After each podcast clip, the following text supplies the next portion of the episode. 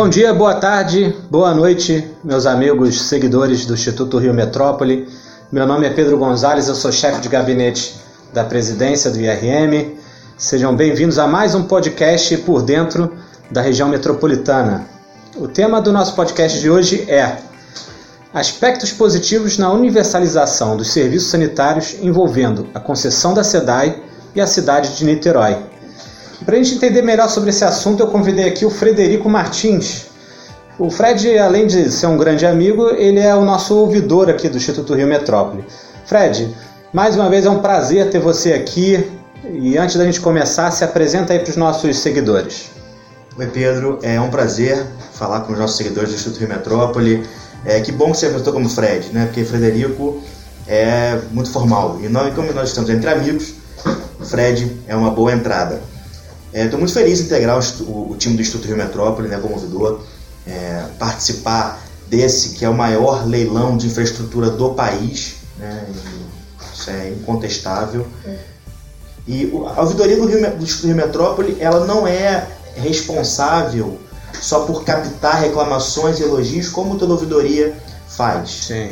É, a ouvidoria do Instituto Rio Metrópole ela tem um, um, adicional, que é justamente receber essas demandas dos municípios, é, visando auxiliar nesses projetos de plano diretor desses municípios da região metropolitana. Legal. Né? A gente recebe aqui inúmeros pedidos de bases cartográficas, ortofotos, até mapas né, que a gente possui aqui no nosso acervo e nós, na medida do possível, tentamos atender em 24, 48 horas para acelerar esses, esses planos diretores, criar essa boa relação com a região metropolitana.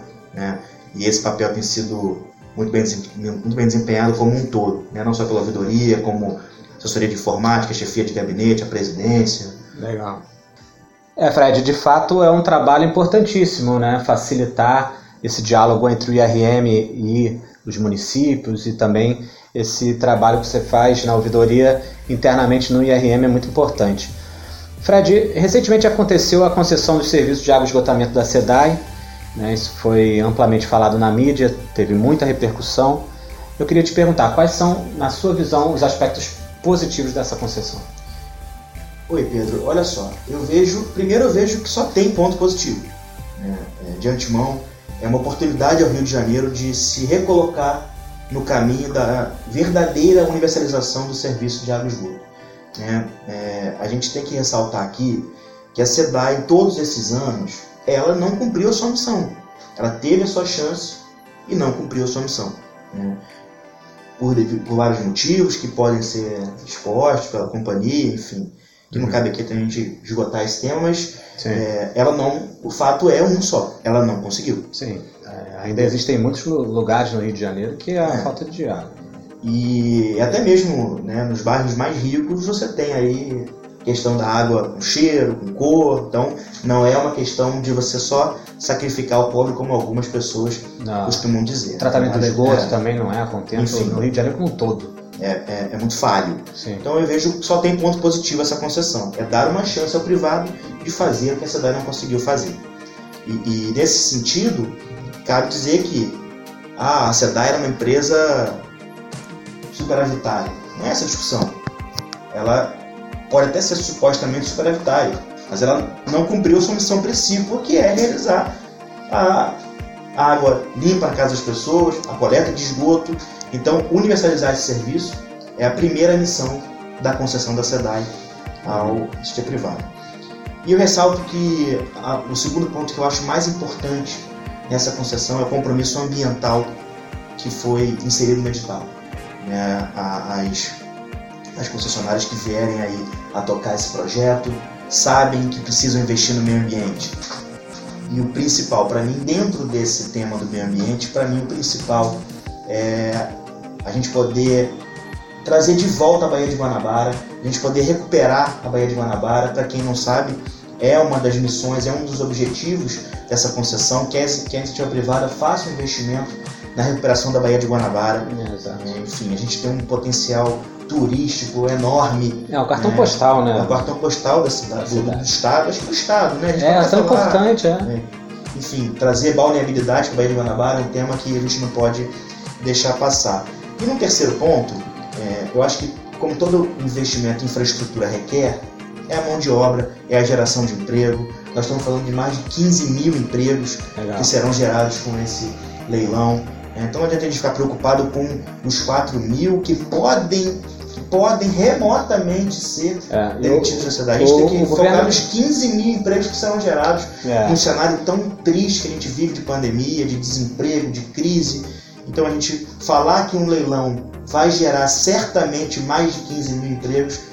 Eu só posso ver como positivo. E o, e o, governador Cláudio Castro já assinou no sentido de que esses empregos da SEDAI serão mantidos porque serão realocados sim, ao longo sim, da administração. Sim, então, assim, é um saldo positivo dependente de qualquer coisa. É, mencionei só os 4 mil porque é uma demanda que eles trouxeram, né? A questão da. Sim, interessante você falar. Então a gente traz para poder é, é, não só dizer que os 4 mil serão realocados, que bom, que isso é muito bom, né? mas também nós temos outros 15, mais de 15 mil gerados. Né? Isso para mim é o, é o, o, norte positivo dessa concessão. Um, mais um dos nortes positivos ainda dessa mais, concessão. Ainda mais no cenário desse de pandemia, né? É. Falar em geração de imposto, de, imposto de trabalho, em abertura de imposto de trabalho. Coisa que ninguém fala, né? Sim. Fred, você é de Niterói e eu sei que você tem muito carinho pela cidade. Como é que é essa questão sanitária no município de Niterói? E o que, que você acha que pode mudar? Eu tenho razão, é, eu tenho carinho pela cidade de Niterói porque eu sou nascido e criado lá e acompanhei o antes e o depois da questão do saneamento básico em Niterói. Antes dos anos 2000, a gente tinha uma concessão, a gente tinha o, o, o, o serviço de água e esgoto feito pela SEDAI e, e agora a gente tem o, o, serviço de água e esgoto feito pela, por uma empresa privada. Enfim, é, avançamos muito? Em 2000 a gente tinha cerca de 35% de, de coleta de esgoto e hoje nós temos 95%. Então em 20 anos avançamos 60%, mais de 60%. Então você vê que dentro de uma margem de 20 anos, um tema complexo como o tratamento de esgoto, que envolve muitos problemas, ligações clandestinas, por exemplo, é que é um problema seríssimo. Verdade. Enfim, não por conta, é, é, às vezes né, a gente não é condenar aquele, aquela pessoa que tem pela ignorância, né, você lançar o dejeto ao mar, mas pelo compromisso ambiental. Envolve a sustentabilidade. Isso é a empresa que ganha a concessão tem que fiscalizar. Sim. É trabalho dela, é dever dela e é um, uma obrigatoriedade continental de concessão. Sim. Isso é um aspecto importante que a empresa de Niterói faz com muito afinco. Uhum. Ela tem um poder de fiscalização muito grande e a gente avançou muito nessa questão na cidade. Então a gente tem hoje em Niterói 100% de abastecimento de água. Então isso é um marco muito significativo isso nesse no, avanço. Isso nos últimos quantos anos? Nos últimos 20 anos. Nos últimos 20 é, Desde 2021. Vamos botar 20 porque uhum. 21 né, nós temos 5 meses. Mas vamos botar 21 anos então. Vamos dar mais um ano aí de obrigação para a empresa privada. Uhum. Então a gente alcançou 100% de abastecimento de água e 95% de coleta de esgoto. Isso é um número muito significativo, Sim. principalmente se comparado com outros municípios né, que estão aí com o fornecimento da SEDAI, né? não só na captação, mas também no abastecimento, na coleta de esgoto. Uhum. Então isso é um avanço e eu vejo isso como muito significativo, muito representativo e acredito sim que seja um modelo a ser seguido, principalmente nesse momento de concessão. Uhum. Fica um ponto de interrogação, mas como é que a gente vai saber? Qual é o, o, o case de sucesso que a gente chama? Eu acho que Niterói pode ser esse exemplo. É, tem problemas? Tem, como toda concessão como toda empresa, como toda gestão de serviço público, não só no Sim. Rio, não só interior, mas no Brasil. Né? Gerir um serviço público, atender massa, atender é, a pessoa, é uma coisa muito complicada. Mais com essa densidade demográfica que a gente tem, né? e a topografia, comunidades, o Brasil é muito particular. É, e, e, o Rio, principalmente. Aí voltamos para o cenário, dentro do nosso cenário aqui. É, isso passa por vários problemas. É, controle populacional, habitacional. É, a gente tem um crescimento desordenado de moradias é. irregulares. Estrutura de cidade mesmo, né? Exatamente. Urbanismo, um problema claro. E isso a empresa de Niterói conseguiu, na medida do possível, dentre os problemas que existem, Sim. ali levar água para as pessoas, coletar o esgoto dessas pessoas. E eu, em 29 anos, nunca bebi água com geosmina na minha pia, na minha torneira, no meu filtro. Então, é. isso é obrigação da concessionária? Concordo, é obrigação da concessionária. Mas eu nunca bebi. É. Isso, é, é, se me perguntarem o que, que eu acho, eu vou dizer que é ótimo.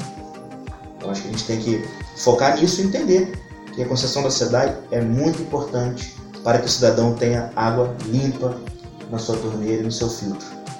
Fred, como ouvidor do Instituto Rio Metrópole, você acompanhou de perto todo esse processo da concessão. O que, que te deixa mais otimista em relação ao futuro da região metropolitana? O que me deixa otimista é justamente ver nos outros municípios o que eu vejo na minha cidade, na cidade onde eu moro, em Niterói. É ver nos outros municípios um modelo onde você tem 100% de água tratada para as pessoas, onde você tem 95% de esgoto coletado, onde você tem um combate muito firme às ligações clandestinas de água e esgoto, que tanto prejudicam é, o meio ambiente e a sua sustentabilidade. Aí, voltando novamente ao que nós falamos, consumindo mais recurso público para conter essas ligações, para conter depois, para você poder reequilibrar o ambiente. Então, se você combate as ligações clandestinas, você deixa de queimar o recurso público nesse quesito. E também, Pedro, é uma preocupação que eu sempre abordo, sempre abordei, que é a questão do emprego e da renda. Não tem como falar na universalização do saneamento básico, na chegada de água na casa do cidadão, na coleta de esgoto da casa desse cidadão, sem falar em infraestrutura. E infraestrutura não tem outro jeito. Infraestrutura gera emprego, gera renda. A gente tem que bater muito nessa tecla. Universalizar o serviço de água e esgoto é gerar emprego, é gerar dignidade, é gerar saúde, uhum. é gerar dignidade para as pessoas. Verdade. E vou replicar uma frase que eu disse ainda há pouco. Saneamento é o básico. Tem que ter saneamento. E essa é a esperança, esse é o otimismo. Que o cidadão tenha o que ele nunca teve: água tratada e esgoto coletado. Excelente, Fred. Ainda mais a universalização com a sustentabilidade, né? Um assunto tão importante, tão em voga no momento. Pessoal, o nosso tempo acabou. Vou ter que encerrar aqui esse excelente podcast. Queria agradecer ao Fred pela participação, já deixar aqui o convite para uma próxima oportunidade para que você volte aqui para a gente conversar mais sobre a sua visão da política da região metropolitana, principalmente sobre Niterói, esse importante município aí que compõe a região metropolitana e que eu sei que está no seu coração. Fred, a gente está encerrando, então vou pedir para você passar aí uma mensagem final para os nossos ouvintes, fica à vontade. Pedro, muito obrigado pelo convite, muito feliz em participar, muito feliz em fazer parte desse time.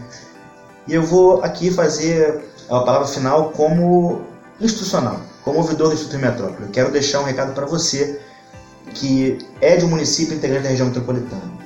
Conte conosco, conte com a ouvidoria, você que está elaborando seu plano diretor, conte com a gente, tanto na parte técnica, de apoiamento técnico, quanto na, na parte de base cartográfica, que é a parte mais tecnológica, a gente tem aqui, manda. Enfim, conte com esta ouvidoria, conte com este instituto. O presidente Bernardo Santoro é um presidente que orienta muita gente a atender em 24 horas, 12 horas. Então, conte conosco, conte sempre conosco. Este, esta ouvidoria, este instituto está à sua disposição e nós estamos aqui com um único objetivo: somar com vocês. Um grande abraço. Muito legal. Queria agradecer também os nossos ouvintes seguidores por terem participado do bate-papo novamente conosco aqui. Te convido para seguir o IRM nas redes sociais, no Instagram, Facebook, YouTube. E queria dizer que toda semana a gente vai dedicar aqui um tempo do nosso trabalho para entregar aí para vocês um podcast com os temas mais interessantes da metrópole. Muito obrigado e até a próxima.